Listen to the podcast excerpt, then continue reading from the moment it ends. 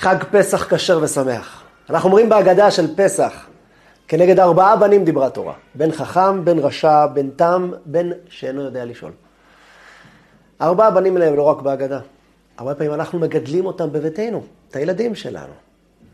יכול להיות שאנחנו מגדלים את כל הסוגים האלה. יש לנו שבעה ילדים, ארבעה ילדים, שכולם, אחד מהם רשע, אחד חכם, אחד תם, אחד שלא יודע לשאול. או שאנחנו מגדלים אחד מהסוגים האלה, וגם מי שעדיין לא זכה לילדים, שבעזרת השם יזכה לילדים, או מי שרווק ועוד לא זכה להתחתן. זה יכול להיות גם בו בעצמו, שבעזרת השם ימצא את זיווגו ההגון, אבל זה יכול להיות גם בעצמו. יש חלקים שבהם אנחנו חכמים יותר, חלקים שאנחנו לא מצליחים בהם, אנחנו רשעים בהם יותר, חלקים שאנחנו ממש תם בזה, תמימים, וחלקים שאנחנו בכלל אין לנו מושג שאני לא יודע לשאול. ושאנחנו ניגשים לחנך את עצמנו, לחנך את הילדים שלנו בכיתה, בבית, כמחנכים, כהורים, איך אנחנו מתמודדים עם זה? איך אנחנו מצליחים לקחת את כל הסוגים האלה ולחנך כל אחד לפי דרכו. חלוך לנער על פי דרכו. גם כי יזקין, לא יסור ממנו. אם אתה רוצה לחנך את כולם באותו סקאלה, אותו סטאז', מישהו יתפספס לך. כל אחד יש לו את התחום שלו, את הסכנות שלו, ואת הנפילות שלו, ואיך לקרב אותו, ואיך הפתרון לסכנות האלה. בסדרה שלפנינו, אנחנו ניכנס בכל שיעור לאחד מהסוגים. נלמד את הסכנה שבסוג, בסוג של הילד הזה, ונלמד את הפתרון איך לא להיכנס לבורות של הסכנות שאותו ילד, אנחנו מתמודדים איתו, בסכנות האלה. אנחנו נתחיל עם הילד החכם, כסדר ההגדה. הבן החכם. מה הסכנות של הבן החכם? מה הסכנה שלו? ילד חכם, נשמע לנו, מה הסכנה? הלוואי שיהיה לי ילד חכם. ילד גאון, כולו אש, כל מקום מספר אחד. הוא תותח, מלך הכיתה, מלך הבית. מבין הכל, אלוף בחשבון, אלוף בדיבור, אלוף בקריאה, מוזיקאי, הכל טוב, הולך לי טוב, כולם מקנאים. וזה בסדר גמור, שיהיה לכם ילדים חכמים. אבל גם בילד חכם יש סכנות. רבותיי, כל אחד יש לו צורת התמודדות. מה הסכנה בילד חכם? אם אנחנו לא נכיר את הסכנות ואת ההתמודדויות שיש לו, אנחנו גם כן לא נדע לחנך אותו. לא נדע, לא לדרוך על מוקשים. ויש הרבה מוקשים בילד החכם. אני אפתיע אתכם, אחים יקרים. הבן החכם הוא אחד המורכבים. כן, כן. הבן החכם הוא אחד המורכבים. המבחן שלי לדבר הזה הוא התוצאות של הילדים החכמים. רוב הנושרים מהמסגרות, והמסגרות החינוכיות, החרדיות, הדתיות, הם הגאונים, החכמים. כן, זה נתון, אני מסתובב בשוק. אני עובד, עובד עם זה. אני נמצא עם הנוער הרבה הרבה שנים. רובם חכמי החכמים. אני לא אומר כולם. יש הרבה שעברו בחיים שלהם. כולם האמת עברו. אבל אתה מוצא שם חתיכת גאונים, חתיכת אנשים חכמים. יש בהם הרבה סכנות. אז כמה שנראה לנו כזה כיף כזה, יש להם הרבה התמודדויות. בואו נלמד את הסכנות שלהם בכמה דקות, בסדרה קצרה, שנלמד על כולם וכרגע על הבן החכם, ואז את הפתרונות בקצרה. אני רק רוצה להדגיש משהו. הפתרונות שאנחנו אומרים והסכנות שאנחנו אומרים הם קווים כלליים. אי אפשר בשיעור קצר להקיף את הבעיות ולהקיף את הפתרון. הפתרון הוא קו כללי. בהחלט יכול להיות שיש מקרים פרטניים שלא צריך לעשות ככה. כל מקרה לגופו. אבל בתור קו כללי לדעת להסתכל על הבן החכם נכון, זה כן. ואת הסכנות שלו. בואו נתחיל. מה הסכנות של הילד החכם, הילד הגאון הזה שמסתובב לנו ומבריק לנו כמו פנטסטי ככה בכל מקום, טה טה טה טה, היום מכונת ירייה, תותח של גאון. אז ככה, דבר ראשון, כל החבר'ה האלה בדרך כלל, בדרך כלל, כן? לחוצים. הם לחוצים מהסיבה שהם, הם, הם, יש להם יעדים, יש להם הישגים שהם חייבים להגיע אליהם. ולכן, בגלל הלחץ הזה, הם גם קנאים. בגלל שהם, יש להם ראש טוב, והם יודעים את זה, הם מודעים למה שיש להם. מפרגנים לו זה מספיק כדי שהם ידעו את זה. הם מקנאים בכל מישהו שטיפה עוקף אותם, או מישהו שטיפה נלחם על המקום שלהם. קנאה מביאה למיליון בעיות. לחץ מביא למיליון בעיות. חרדות, דיכאונות, מה שאתם לא רוצים. כן. האנשים החכמים סובלים מזה יותר הרבה פעמים. עוד שנייה נראה למה אנחנו לא כך רואים את כל הדברים האלה, אבל זה האמת. האנשים הגאונים האלה והחכמים האלה שאנחנו מגדלים בבית שלהם, הם מאוד לחוצים כל הזמן. כי יש להם כל הזמן איזשהו יעד שלא, הם, הם, לא, הם, לא, הם לא מצליחים להגיע אליו. או שהם מצליחים, אבל זה לוקח להם את כל הכוחות שלהם. הם חייבים להגיע, להביא את המאה במבחן, לקבל את המיליון דולר, להיות הפרפקט, התותח, זה שמבריק כל הזמן וכולם מסתכלים עליו. ולכן הוא גם קנאי. אם אנחנו טיפ-טיפה מסתכלים לכיוון של מישהו אחר, הוא מיד תופס את העצבים. רגע, כל היחס אליי, אליי, אני. זה יכול להביא אותם גם להיות דורסניים בחברה, כן? האנשים הדורסניים, אנחנו הרבה פעמים חושבים, האדם הדורסן צריך להיות הרבה חוכמה כדי להיות דורסן. הבסיס שלו זה דורסן, הוא דורסני, ו, ופשוט, מי יכול להיות דורסני? הרי צריך להיות מוניפולטיבי, צריך להיות קומבינטור, כדי להיות דורסן ושלא ידרסו אותך בחזרה, אז לכן הוא גם חכם. זה עובד הפוך, חבריא. הוא חכם, ובגלל שהוא מקנא, או בגלל שהוא מרגיש שלוקחים לו את המקום שלו, כי הוא כל הזמן רוצה להיות בחוכמה שלו, בפסגה שלו, במי שכל הזמן אומרים לו שהוא, אז הוא חייב לדרוך על כמה חבר'ה, מה שנקרא לדרוך על גופות, כדי להיות גבוה. אז לכן הם גם דורסניים. עוד פעם, באופן כללי. זאת אומרת, אנחנו יכולים להתמודד עם ילד כזה בבית. זאת אומרת, יכול להיות לו מצב, או זה, או זה, או זה, כן? חס ושלום, אני לא עכשיו להגיד החכמים הם כאלה. אני בא להגיד הסכנות שיש בזה, לא שהם כאלה. אבל יש בזה סכנה. אם אתם מתמודדים עם אחד הדברים האלה, עם ילד חכם, אתם תבינו אותי מצוין. כן, הם ממש ככה. יש להם קטעים בדברים האלה. אה, יש להם גם קטע של החכמים שזה או הכל או כלום, הם פרפקציוניסטים, מושלמים. מה שלא מושלם לא שווה כלום. הוא יצייר אלף ציורים על ציור אחד. זאת אומרת, הוא יצייר ויזרוק, יצייר ויזרוק, יצייר ויזרוק. יכתוב ויתקן, יכתוב ויתקן, יכתוב ויתקן. הוא יחזור מיליארד פעם, הוא לא מסוגל להוציא מבחן פחות ממאה. לי התלמיד בכיתה שהוציא 90 ו-99. אני לא צוחק מה שאני אומר עכשיו, הוא הוציא 99 במבחן, דרך אגב, מבחן מורכב וקשה. ילד גאון שתמיד היה מוציא 100. כשהוא קיבל את התוצאה של המבחן, שאלו אותי למה הוא קיבל 99, עוד שנייה תבינו. הוא קיבל את ה-99, הוא לקח את המבחן והוא כימת אותו. הוא היה עצוב, ובאותו יום הוא היה בדיכאון. קראתי לו כמה פעמים והוא לא הסכים לסלוח לי. הוא לא הסתכל לכיווני בכלל. ניסיתי להבין, כי אני הבנתי, רציתי רק שיוציא את, ה, את, ה, את הביטוי הזה. היה לו מאוד מאוד קשה. אבל כן, עשיתי איתו תהליך של עבודה מאוד מאוד ארוכה. האמת שהיה מגיע לו 100. נתתי לו 99 כדי... מה זאת אומרת היה מגיע לו 100? הורדתי לו על איזה משהו מסוים, אבל יכלתי להחליק את זה. יכלתי להעביר את זה, בסדר, נו, קורה, אני מוותר לילדים החלשים, אני לא ככה מקפיד על כל אות. הקפדתי איתו. ואז כשזה צף החוצה, עשיתי איתו עבודה. והילד הזה היום במקום אחר לחלוטין. בגלל שהוא היה אצלו או הכל, או שאני מקבל 100, או 99 זה לפח. אבל אתה כמעט מהיחידים שקיבלת 99, רובם קיבלו פחות. בסדר, היה שתיים שהגיעו ל-100 ואתה 99. אין מצב, אני חייב להגיע לפסגה. אם אני לא שם, תשחרר אותי. או הכל, או כלום. הפרפקציוניסטים האלה, החכמים שמגיעים לישיבות, מגיעים למוסדות הגבוהים יותר, הם מלחיצים את עצמם ברמה שהם חייבים להגיע להיות מספר אחד בישיבה קטנה, מספר אחד... עכשיו תבינו, הם גם כל הזמן לא הולכים למקומות חלשים ששם הם בולטים. הם מחפשים הרי את המוסד הכי טוב, ואז הוא הולך למוסד הכי טוב שמגיעים חבר'ה בדיוק כמוהו, והוא נכנס לתחרותיות מטורפת, ואז הוא חייב להשיג את כולם שם. ואם הוא לא, הוא נשבר, הוא פשוט נשבר, הוא נשכב על הגדר, על הגדר ואומר, די חלאס, נמאס לי. ולכן הם, הרבה מהם נמצאים בחוץ. כי קשה להם להתמודד עם הדבר הזה.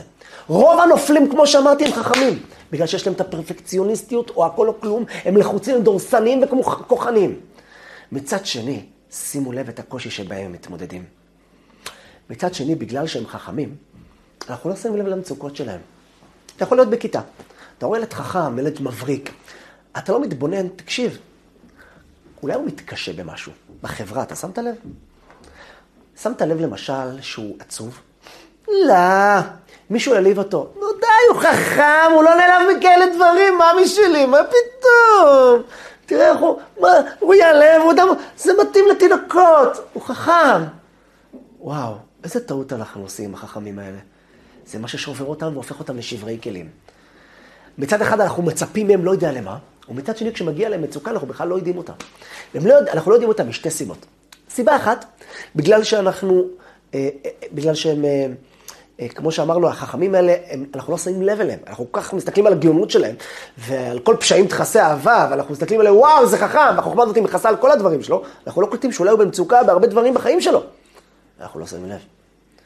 עוד משהו, בגלל שהוא חכם, והוא כל הזמן בתחרות, והוא רוצה להגיע למעלה כל הזמן, הוא לא יספר לנו על מצוקות. הוא מתבייש לחשוף את החולשות שלו. בשונה מאדם ממוצע. לא כל אדם יספר את כל החולשות שלו, אבל הוא יספר חלק מהחולשות שלו. חכם לא יספר אף פעם על אף חולשה שלו. הוא תמיד יתרץ אותה באלף תירוצים, והוא תמיד יהיה בפסגה. ולעולם הוא יקבור את כל החולשות שלו, הוא יקבור אותן. מתחת לשטיח, וזה נטפח וזה לא נעלם. וזה מתפוצץ לאט לאט. ובגלל זה אנחנו צריכים לחשוף את עצמנו אליו. אז בנוסף, דבר אחרון שאני רוצה לומר, האנשים החכמים האלה הם, הם שחקנים. זאת אומרת, הם רוב הזמן חיים את הצלופנים של בחוץ. כיוון שהוא כל הזמן בתחרות והוא רוצה להגיע למעלה. ומה זה למעלה? מה שהחברה אומרת לו. והוא כל הזמן מנסה להגיע לפסגות, והוא כל הזמן מסתכל לצדדים לראות האם מפרגנים לו על זה, האם באמת הוא שם. כלומר, הוא לא יגיד שהוא שם, הפוך, הוא יגיד לכולם, לא שם עליך. אבל מה שהוא אומר לא שם עליך, כי זה חלק מהתדמית שלו, שהוא חזק והוא גדול, אבל ועוד איזה ועוד איזה שהוא שם. וכשהוא רואה כל הזמן את הסביבה, הוא חי את הסביבה שלו, הוא לא חי את עצמו, הוא לא מחובר לעצמו. הוא מחובר כל הזמן למשחק, לתדמית שאותה הוא רוצה שאנחנו נראה אותו. אז בבית הוא ככה, בחברה הוא ככה, וכל הזמן הוא ככה. ובפנים מת לו משהו. הוא לא מחובר לשום דבר אמיתי. עוד פעם, הכל בקווים כלליים, אבל אני מדבר על סכנות. לא שהחכמים הם כאלה. החכמים זה הסכנות שבהם יכולים להיכנס. איך אנחנו יכולים לפתור להם את הסכנות של הבן החכם הזה? אנחנו מדברים בהגדה של פסח, בן חכם.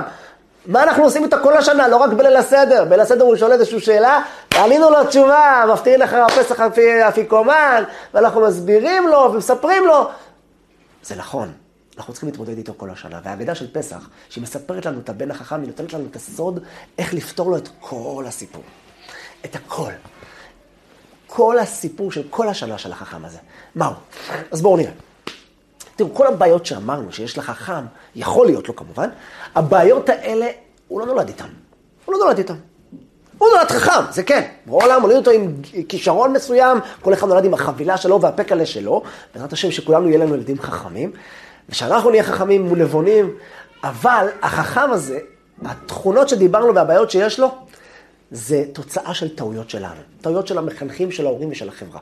את החברה אני לא יודע אם נוכל לתקן. את המחנכים שלו, אם אנחנו מחנכים נוכל לתקן את עצמנו. אם אנחנו לא ואנחנו הורים, לא תמיד כדאי להסתבך עם המחנכים, המורים. מה זאת אומרת להסתבך? להיכנס להם לפינות. כדאי לדבר איתם, לנסות להבין. ו...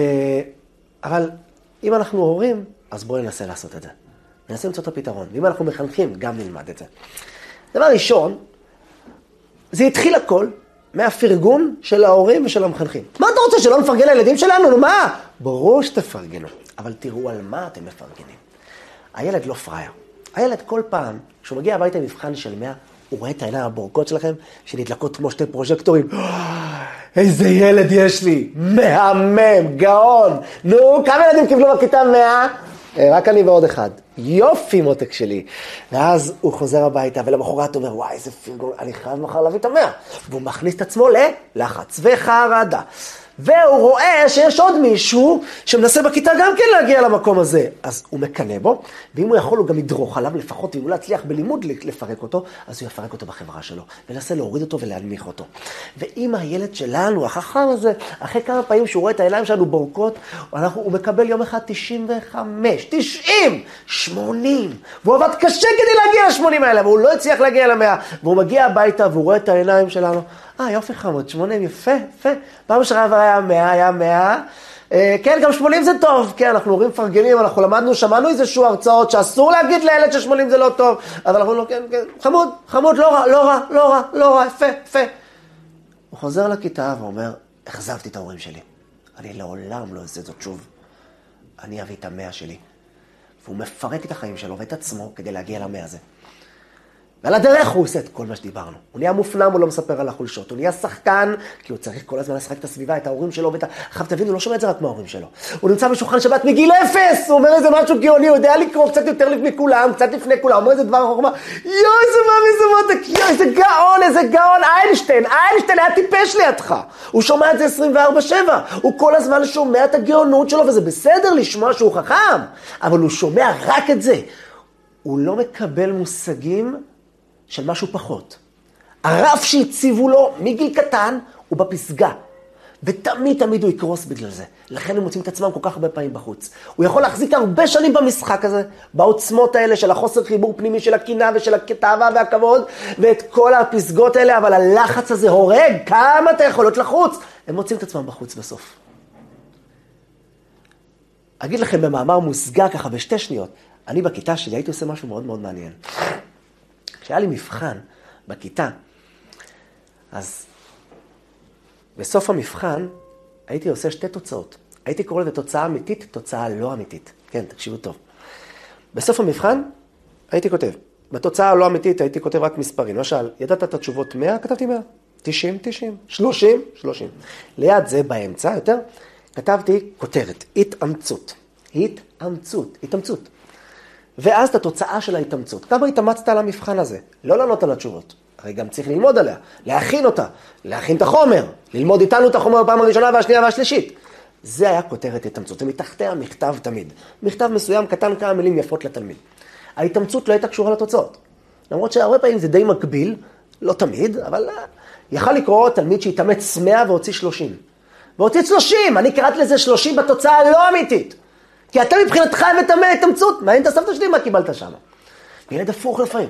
ילד גאון שהתאמץ לי 30 והביא לי 100, ופחות פרגנתי לו. אז ילד אחד שואל אותי, אבל הרב, מה אתה רוצה? שאני אדע יותר מ-100? התאמצתי, אני יודע את זה כבר. אמרתי לו, כן, אתה צודק במאה אחוז. מבחינתך התאמצות היה לעזור לחבר שלא יודע. אבל זה לא הסכמת. זה אמרת, עזוב אותי, מה אכפת לי?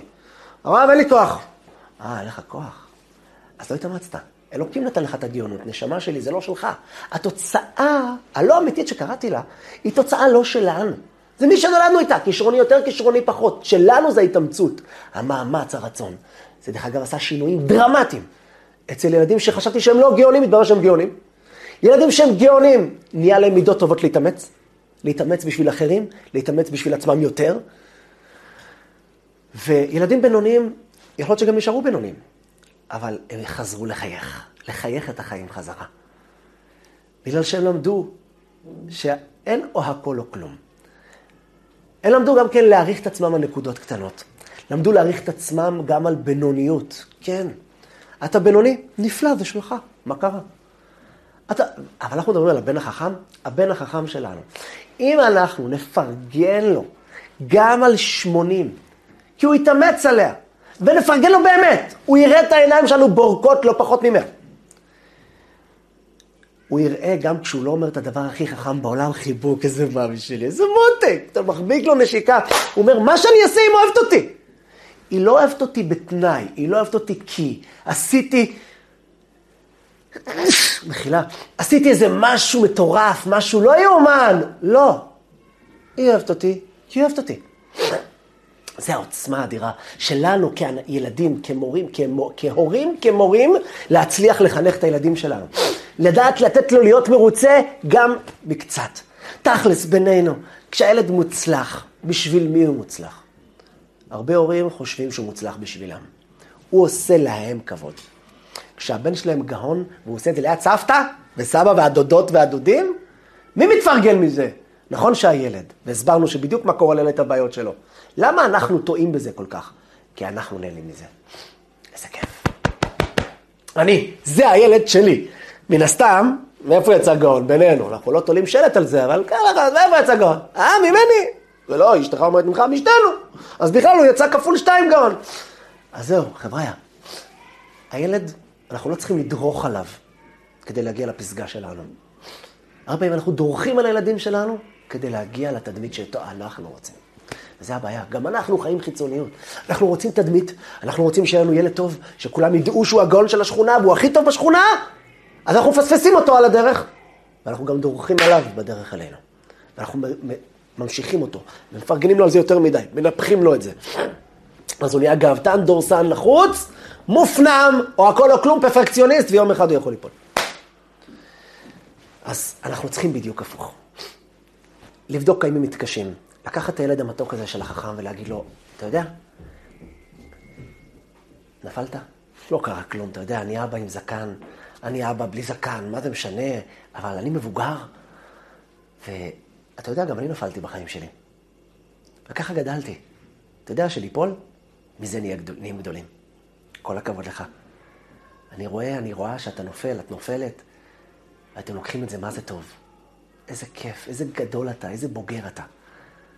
יואו, קח ממתק. מה ממתק? הוא רגיל שאתם נותנים לו ממתקים רק כשהוא מצליח, רק כשהוא מיליון דולר, לא כשהוא נופל. אבל אז הוא צריך את החיבוק שלו. בעיקר שמענו שהחכם הזה מופנם ולא נותן ולא מספר על עצמו. זו הדרך שלנו לגדל את החכמים שלנו. ככה הם יישארו חכמים לנצח. חכמים צדיקים, ולא חכמים אחרים. אז שיהיה לנו בהצלחה, אני רוצה לנגן איתכם ניגון, וזכני לגדל, עם הגיטרה שמאחוריי.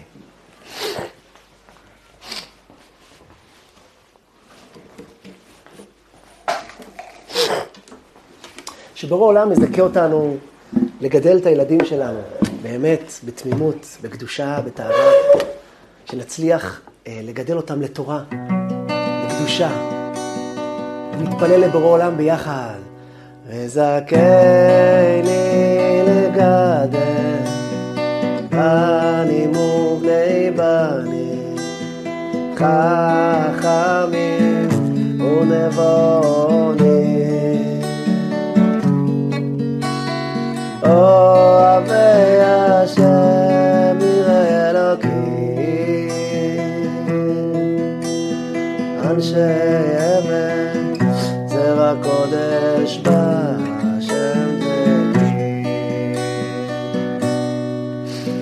וזכני